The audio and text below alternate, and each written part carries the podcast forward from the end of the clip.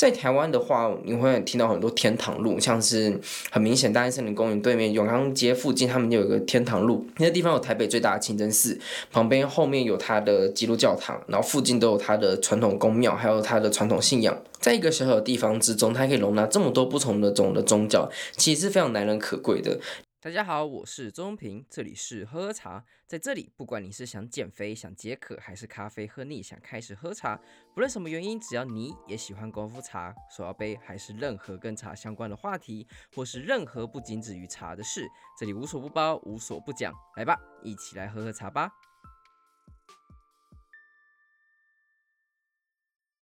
有这次的非茶时刻是那些我们珍惜的与痛恨的台湾生活。诚如题目，其实我只想聊的是，就是台湾有些好，有些坏的地方。我觉得大家应该看得都蛮清楚的。那再回来一年多，快两年的时间，其实也自己深受还蛮大的影响跟一些想法。因为有时候你知道，在国外的时候，我都会形容说，我们在国外的时候会有对台湾有一个粉红泡泡，就是在一个充满距离感的地方去看回台湾的时候，会觉得诶，这东西蛮可爱的，然后。我会觉得这块土地，然后有很多让人觉得哇，莞尔一笑但无伤大雅的一些事情。但当你真的身处在这个地方一段时间，可能半年，可能一年之后，我觉得那些可爱的点就会完全消失，会让你极度的反感和憎恨。那这是有哪些事情？我觉得可以带来分享。不过我觉得在呃回来的时候，最常被问到的一个问题就是，大部分都会问说：“哎，你到底为什么要回来台湾？”平心而论，我在美国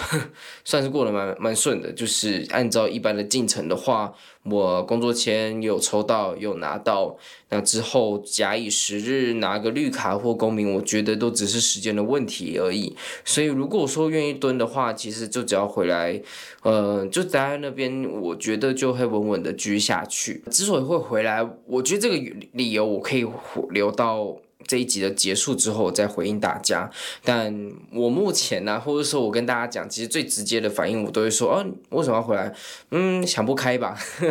我觉得这是我比较想要直接回答给大家，就是因为这个。呃，我觉得大家会问的这个问题，其实很大的原因的前提之下，就是说你从美国回来，就是从一个原本好好的生活不过，你要回来台湾过那样子有点 shit hole，有点呃没那么好的生活，你干嘛去选择一个比较差的选择，然后离开一个比较好的选择？我觉得大部分人心里是这样想啦，我也相信呃大部分或是我们的生活上的感官也是这样子告诉我们，所以我才会这样子回答说啊想不开啊，这这个其实。其实还蛮好应付或打发掉大部分的问题啦，毕竟这也是他们想要听到的答案吧。那呃，好，我们这个原因我之后再会跟大家提提看。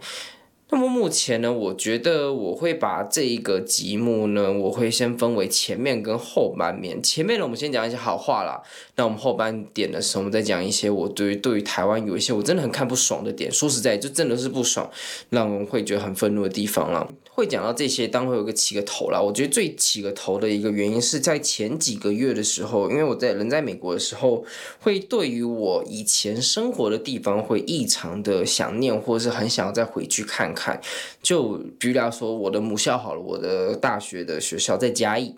那在国外的时候，就会很想念说啊，我的大学生活啊，然后那边的鸡肉饭啊，或者是阿里山的生活啊，那种大学生那种青春洋溢、浪漫的那样子的一个情怀，甚至我们那时候外面很多凤梨嘛，所以我们有时候也去偷凤梨。说实在，我们会这样做。但我们偷完凤梨之后，我们不是真的偷，我们会放一个五十块在那地方，就代表说，哎呀，我我一包来，我就是我们有买了，我们不是，其实这只是享受一个过程诶。但是实际上来讲的话，我们也希望不要造成他们太大困扰。有时候五十，有时候一百，然后看那时候十。价多少这样子，嗯。说实在，我也只做过一次而已。但它就是一个大学的荒唐的一个生活，然后这是一个会让人去想念，然后你会去透过它的气温，你会透过它的呃湿度，甚至它的那种嗯气息之中去回想到哦，那段时间是开心的，那段时间我会想会想起我跟哪些朋友一起度过。当然毕业之后，大家能量受散，呃，回台北回台北，出国出国嘛，所以基本上大学的这些人我也没有没有再聚过一次。了，甚至很多人都已经结婚，甚至有小孩。然后我有收到几个红色炸弹，但因为人在国外，我也没办法参加。也因为这样子，所以其实也会跟大学的生活朋友的这些人渐行渐远。他们都各自的生活圈，结婚之后有小孩之后，也不会，或者说没有这么容易再跟大家去见面。那因为这样子氛围，所以我会去期待是说，如果我再回到我的母校的时候，会不会感受到那过往的青春的回忆，让我就是回忆起那身体很很感动，然后会让我很想念的那样子的一个氛围。这个在国外的时候，我就一直这样想，就是希望我能够呃拿回一些那过去的一些美好的回忆吧。然而，在真的去到学校，真的去体验，真的去吸收到那个空气，深呼吸之后，会发现过去这真的是过去了。那样子的想念跟那样子的想象，有时候真的就只是在国外的时候，会有一种没有意义的一种感性的一个想法。所以，当真的身处在那个时候，你会真的发现那段时光就过去了。那样子美好的一个想象，也只是我自己，嗯，你也可以讲说有点。想太多，或是把自己浪漫化的这样子一个氛围吧。哎，因为这样子，所以，嗯，很多事情我回来台湾之后，我一直很期待去做，像是可能我要去南部，我要去爬山，我要去呃去海边游泳什么的。当我真的去做这件事情之后，才发现，哎，其实没有我想象中这么的快乐。有点难过啦，但就有点像是当你的人生路过到一个经历之后，如果你很多已经体验过，你的第一次都已经体验过之后，你人生就不会这么的有刺激感跟新鲜感。我觉得就像是，嗯，刚好看到之前的《链锯人》那部动画里面有提到，就是当你开始体验到，就是你第一次接吻的第一次，或者是间接接吻，或是你的第一次的牵手之后，你在。体验那样子的感受，就不会像第一次这么有新鲜感跟那么兴奋，你不会再有那种啊想得而不可得这样那样子的那种挣扎，而是你体验过了，然后你再再去取得之后，你只是哦，就这感觉，但你不会太过于兴奋，或者是你太过于觉得哦，呃，非这个不可。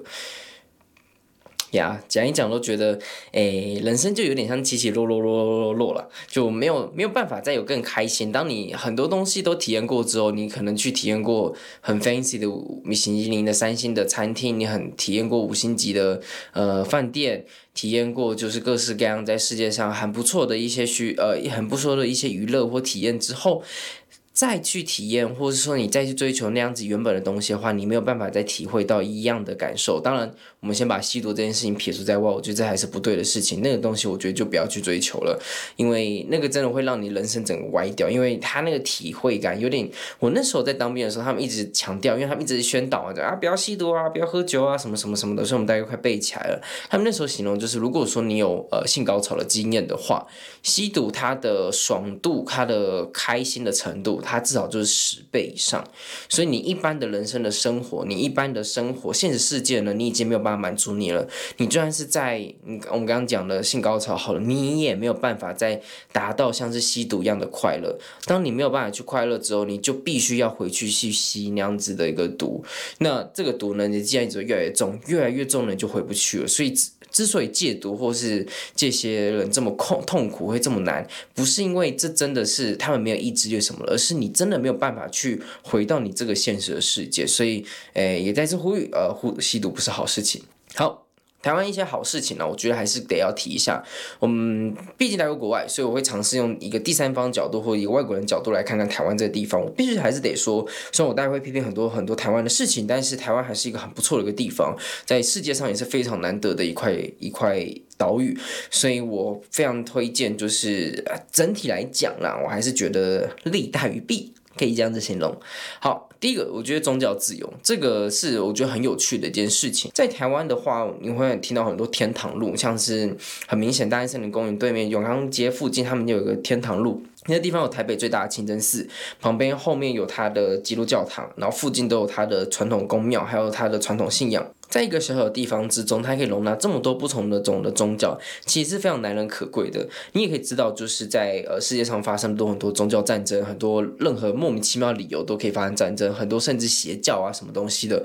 所以。宗教自由跟宗教互相的一个尊重这件事情，其实在世界上是非常非常难得的，尤其是在一块国家、一块土地、一个国家之中发生，更是难能可贵。那台湾就是这样子一个代表，就是我们包容很性很强，我们可以包容不同种的宗教，我们尊重彼此，让他们都在这同一个地方之中，我们也可以让他们彼此生存。香港天堂路还可以再讲一个，就是旁边附近，也就是蒙藏佛教学没有佛教蒙藏文化协会，那地方有藏传佛教相关的文物等等等的东西，所以一块地方你可以拥有这么多不同种的宗教，在一个相安无事，其实很难得可贵的，所以这个必须要大家珍要珍惜啦。就是虽然我们你会觉得很多莫名其妙的老师，莫名其妙的一些宗教在台湾，呃，四川呃四处就是在。各个地方显现，但是我们还是必须要去珍惜，因为我们有宪法的保障，因为我们是民主的土地，所以我们必须要去尊重每一个人的的一个信仰的自由。那也很刚好，我们身处在一个这么尊重彼此的地方。这第一个，第二个是我觉得治安安全，治安是非常的，老实讲有点太安全了。虽然最近新北市我们发生很多事情，那。那，嗯，我们都知道发生什么事情了，那你也知道大概发生什么原因，你自己去看一些评论就好。我们这边就不多说，不讨论政治相关的议题。台湾的治安真的是非常的好，如果你待过其他国家的话，欧洲尤其或是美国，你都会知道台湾的治安真的是倍儿棒。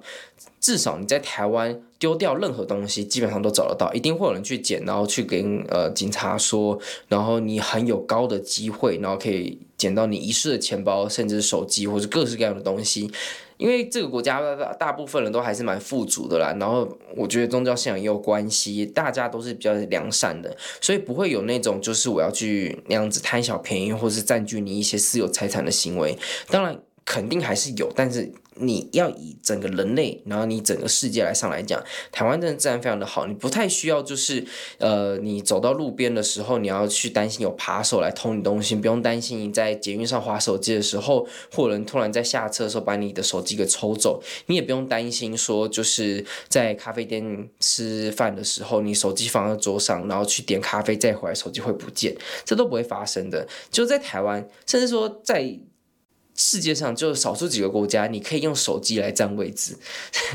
这真是非常难能可贵的一件事情啊！像我朋友他们去呃去高雄的时候，他们去演唱会，呃大港大开场，每一个人都是用手机来占位置，这在世界上是不可能发生的。你只要有任何贵重的东西的话，你基本上不用几秒钟就不见了，你甚至只要一个转个头，你包包就不见了，这都很正常。在世界各个国家，所以自然非常的安全。尽管你要讲一些特例，说台湾啊有一些恐怖情人呐、啊，呃，有一些人会去跟踪尾随谁啊，什么退局的主播啊，在徒步环岛，然后还被跟踪啊什么的。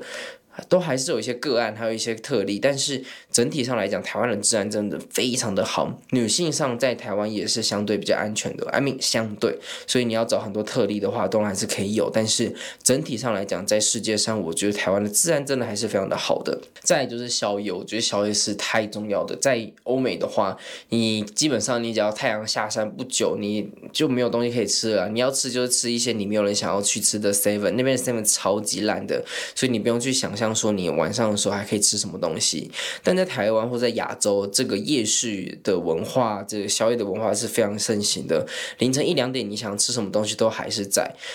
所以。我觉得在台湾的话，你基本上饿不死你啊，因为就算宵夜结束，你再过几个小时，就是早餐的时候，你会可以吃到一些咸粥啊，你可以吃到一些清粥小菜，这都是在台湾非常常见，二十四小时中你都可以有东西吃，不用担心。像是我我在朋友呃我们在保山的时候，我们做过一个挑战，就是二十四小时连续吃东西。在台湾的话，这件事情其实非常好达成，因为二十四小时都有很好吃的东西在等着你。但在美国的话，凌晨你真的不知道该怎么办，除了麦当劳，然后一些 i home。那种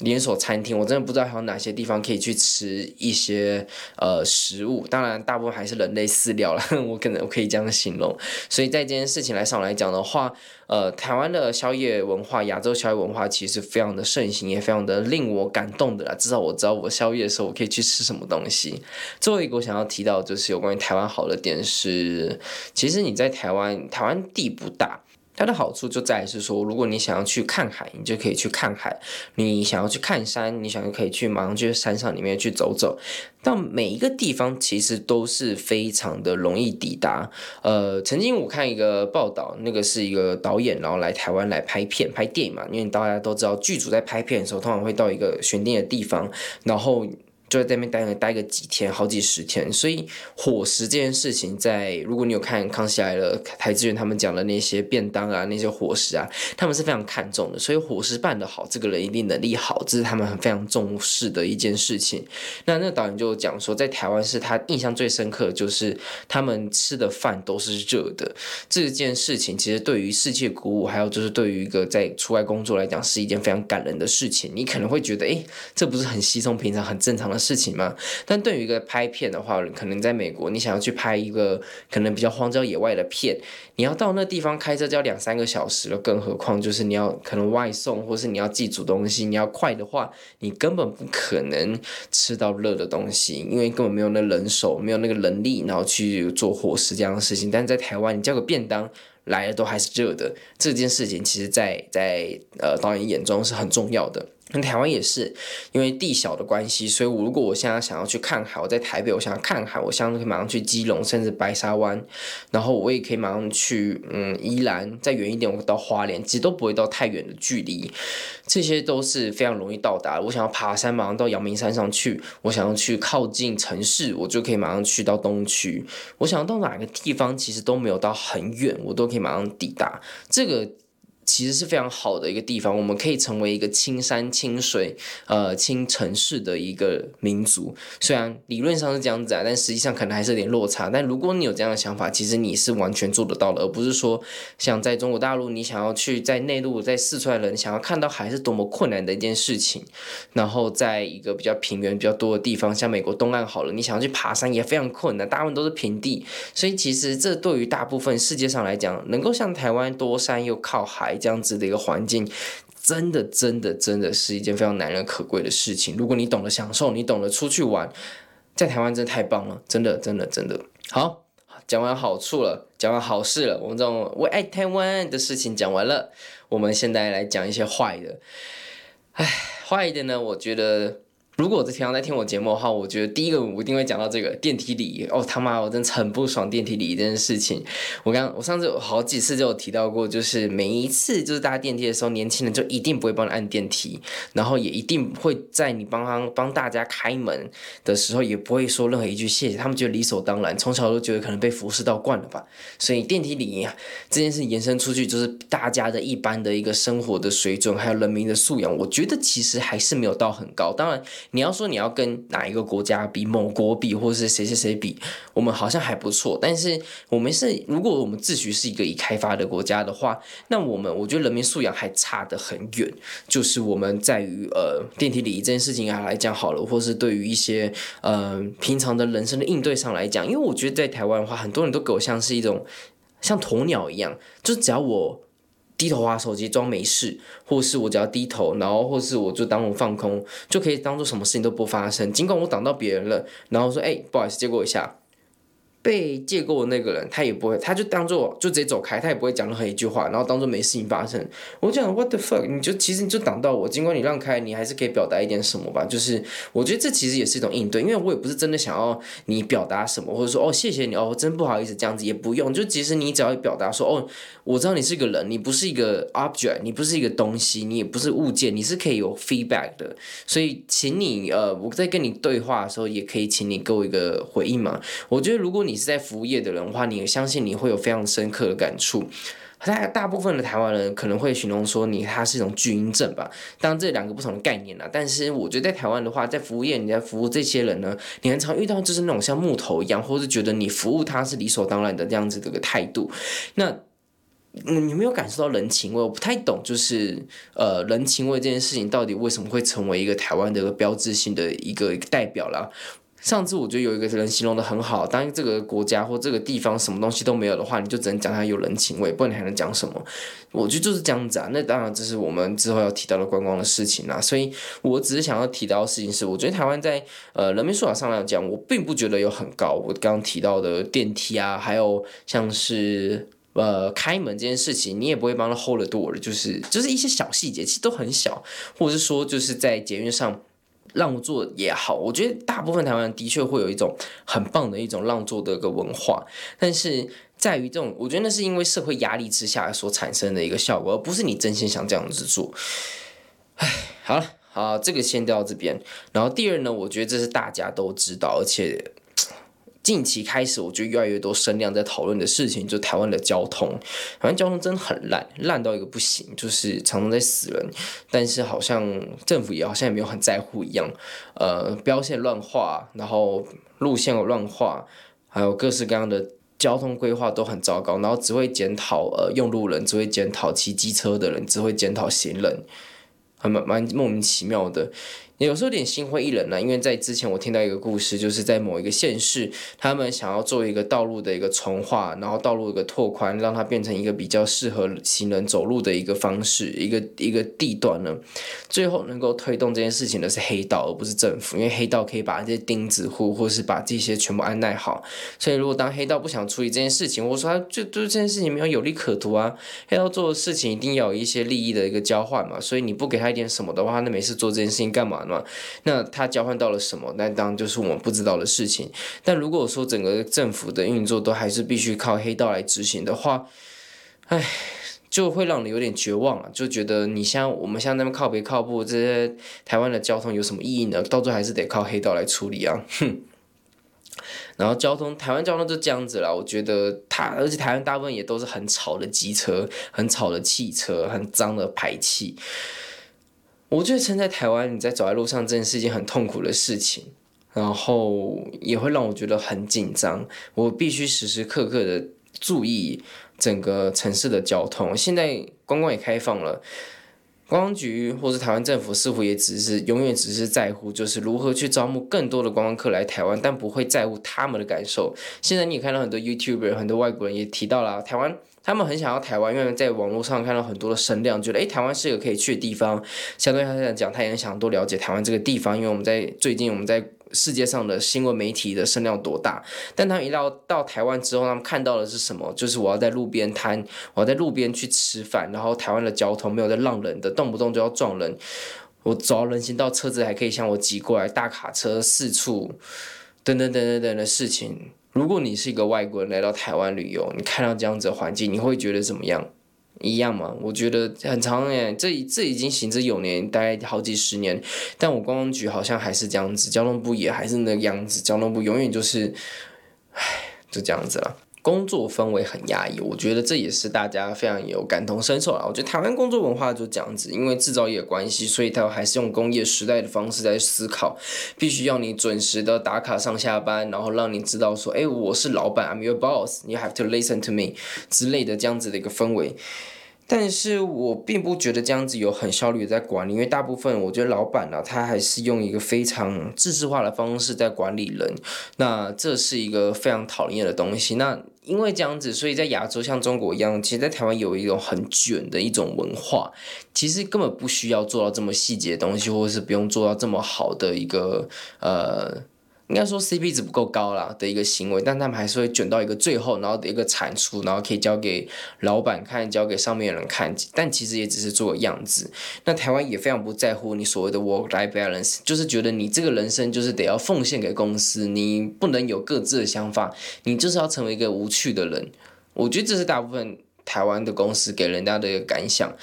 同时一时间呢，然后这老板又会靠北靠步说，哎，怎么台湾人都没有有趣的人才？怎么台湾呃缺工啊？就觉得台湾人都不会思考，台湾劳工都不会思考。我觉得这也是蛮有趣的一个现象。但是呃，台湾工作文化确实是让人一个蛮蛮讨厌的一个现象，就是常常就是用一个。嗯，非常没有效率的方式在管理人呐、也从头到尾也只能透过砍福利来进行管理，其他我不知道可以还能做什么事情。当然你会，如果你遇到还不错老板的话，我就恭喜你，真的是可能是你人生的福气。那如果你本身也是一个很棒的老板，我也希望你就是我们一起，嗯，影响到其他事身边的人呢、就是让整个一个好的工作环境可以来更分享出去。好，最后一个，消费市场很无趣。我真的觉得台湾的消费市场其实蛮无聊的。如果你有出过，常常在出国的话，你会发现，其实你在台湾买东西很贵，尤其是奢侈品或是比较高单价的东西，在台湾买真的很贵。你根本不会想要在台湾买这些东西，你就觉得自己像盘子一样。当然会有这样想法，可能只是因为我赚的不够多，所以我检讨我自己啊，就是我这个价格就摆在那边差很多。我们台湾你要买车，你要买 Tesla 还是全世界数一数二贵的地方。然后，但是这个事情是因为台湾政府想要抑制呃车辆行驶来保障台湾行人的安全吗？你听到这个就就知道意思是 bullshit 嘛，就台湾交通烂的跟什么样？所以这也不是因为这个原因。然后台湾卖的东西，其实因为台湾市场没有很大，所以基本上我们可以我们能够享受到一些资本主义的果实，其实也没有到特别多。我觉得说实在，如果你真的能够享受资本主义果实，要么是美国，要么是中国，要么日本等等等这些，或者欧洲啊这种高消费的一个地方，所以你就可以买到很多莫名其妙的东西，你可以买到很多有趣的商品，然后且用非常低廉的价格，这是在这是在这些大国之中很常见到的一个现象。那这些东西呢，呃，很有趣，然后也很便宜，所以你的生活的水准也可以变得提升。那你平常去参加一些活动的时候，你也可以用比较好的一个价格去买到很有趣的东西，不用像我觉得台湾在大部分生活，尤其是房价这么高，然后整个生活的环境这么糟糕，你根本不会去想要花一些余钱去闲钱去花呃去买购买这些东西，那这就变恶性循环，大家东西很糟，没有人想买，然后太贵，没有人敢买。然后又因为房贷关系，能够花的钱又更少，所以又更不敢消费，更不敢消费呢，就会造成的市场又萎缩，更萎缩呢，大家愿不愿意，就没有更多有趣的商品，那就更不愿意消费。你存到钱了，或者你有一些盘缠了，你可能就去日本花，你可能去其他国家花，因为这是一个世界全球化一个城市，一个全球化的一个世界，所以你不一定要在台湾花钱。然后台湾的国旅也会这样子一个恶性循环，所以整整整个这样子的一个一个循环之下呢，台湾的消费市场就让人觉得很无趣，真的是很无聊。我现在在在台湾，我基本上也不买电商，因为我觉得电商也真的是蛮无聊的。我甚至买 Amazon，我甚至买淘宝的东西都可以比台湾的电商更早寄到我家，他们对我的态度也比较好，我又何必屈就于在台湾的一个市场去买东西呢？我觉得这也是蛮现实的问题啊，但也这也是一个循环下，因为台湾就。是一个，再讲更细一点，台湾就是一个以半导体为主的一个城市的，应该是半导体为主的一个产业的发展，所以大部分有钱的或大部分想要赚钱的都会往呃半导体或是电子业这些科技业，然后金融业这些靠近，但其他产业消费级的产业就非常的糟糕。你去，如果你想要去做电商的产业，你想要去做 marketing，你也想要做 designer，你想要去做服务业等等，其实你收到的薪资水平都会低这些。我刚刚讲的企业的产业还要少很多。那这些又一直缺工之下，大部分的人都会呈现一个非常扭曲的一个产业的一个环境。像我自己现在也，我正职也是在半导体业，就因为必须要一个一个正职来一个扶持我想的生活，所以真的爱半导体的人又有多少？真的会喜欢自己工作的人又有多少？那整个一个产业环境，就业环境如此。整个市场就很无聊啊，说实在的，唉，但也只能这样子，因为你想要做你想要工作，你也赚不到钱，所以你必须要向现实靠拢。向现实靠拢之后，你就没有办法做你喜欢的事情，然后工作环境又是这样子，所以又压榨你的人生。整个环境之下，其实会让现代这个世代，八零年代、九零年代的人会感受到这么绝望。哼，好了，最后那。讲了这么多糟糕事情，为什么要回来呢？就呼应到我一开始想要问的、问自己的一个问题：当我要回答说为什么想要回来台湾，尽管遇到了这么多你看得到的这些一些缺点之之后，第一个就是其实我就回来之前。我必须老实说，我其实觉得台湾没那么糟，所以刚刚这些缺点呢，是在 我来台湾之后才深刻的体会到。你要说我太年轻吗？太 too young, too naive，这个这这也是有可能的，这个我不不否认。那但是我觉得很重要一个点是，我觉得在台湾有一件事情我没有办法。忘记了，其实，在刚刚我虽然提到说很多东西你体验过之后，你再去体验没有办法有一样的享受，会让人觉得有点失望、有点绝望。但是有一件事情，我还是在在台湾做的时候，我还是非常的兴奋跟开心，那就是看台湾的云。台湾的积雨云是我令我非常。怎么讲？令我非常感动的一个东西。我在高中的时候就很喜欢看天空的云，我很喜欢坐在就是座位排的最后一个位置，然后因为它是可以远眺就是天空的云。那刚好，可我觉得刚好，我觉得老在在高中嘛，大家都喜欢成绩好的学生，所以。那时候我还 OK，所以我都跟老师指定我想要坐那个位置，虽然那个位置蛮靠近厨余桶的，but still，我觉得那个 trade off I can accept，我觉得完全可以接受。然后那个位置呢，就可以是一个最棒的视野去看窗外的云。但因为这云呢，你可以发挥出你各式各样的想象力。台湾的春夏秋冬的云的云层的变化都很不一样，尤其是夏天的云，其实是我最喜欢的。我跟大部分。从台要从美国回来的台湾朋友可能比较不一样。其实我很喜欢夏天，夏天对我来讲是一个很棒的季节。对于在国外待久了，可能会觉得哦，台湾夏天很热、很湿、很糟糕，又有台风。但对我来讲，我其实不是这么回事，因为我不是很怕，我怕热，但是我可以很接受，就是这种艳阳晒的一种感受。所以这样子也加上这积雨云的关系，那整个云层的变换会让你整个想象力爆发。你可以看到突然，哎，这可能是这个云突然像波塞呃波塞顿，然后突然有一转化，哎。怎么突然变一只凤凰，然后飞走？哎，怎么奇怪？又突然变了一只，嗯，最近刚看到的可能神奇宝贝之类等等等东西，它可以恣意的让你的想象力在空中挥洒。这件事情，我觉得在台湾的云，这件事情让我很感人，而这是我在美国没有办法感受到的。我可以因为这件事情回来的，是说实在的，因为这样子的感受是让我觉得有一种活着的感觉，所以每一到夏天，其实我都很希望我不要待在室内，尽管可能会雨淋，尽管可能会遇到比较糟糕的一个雷阵雨，但是我认为这是对我来讲是我人生中很重要的养分。那我其实要回答这一题，就是说为什么要回来台湾？我真实的原因真的是因为这个，但是如果我回答说我是为了看云回来台湾的，我相信大家都觉得我在在抬杠嘛。我觉得听到这答案了，我我猜八成也会很不爽了，就是觉得你不要跟我讲就算了，你跟我讲一个这个东西什么意思？但是真的，这是一个重要原因啊，台湾的原因正是我回来的一个重要的原因。好了，这次这一集就非常时刻到这边。您今天可能听到一些你觉得认同的一些台湾好的点、珍惜的地方，你有一些听到台湾很糟糕的点、一些很痛恨的地方，你或许同意，或许不同意，或许你跟我一样愤慨，或许你跟我一样感动。嗯，我们就是在这个地方，那能够去改变的，也就是我们。当我们都不愿意去做任何的改变，或是去影响到身边的人的话。劣币终究会驱逐良币，那这个地方也只会变得更糟糕。所以，如果你也意识到这样事情，希望我们也一起让这个环境变更好。那也希望我们能够影响到身边的人，可以知道说有些事情是值得被注意的，有些事情、有些素养是该被培养起来的。那我是钟平，这里是喝茶，我们下次见。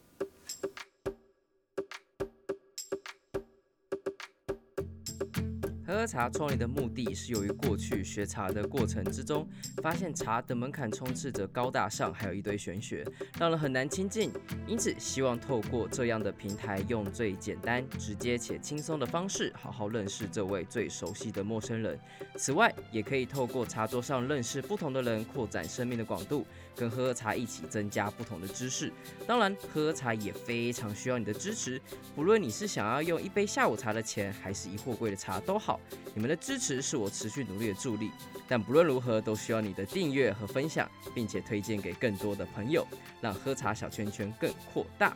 我是周宗平，这里是喝喝茶，我们下次见。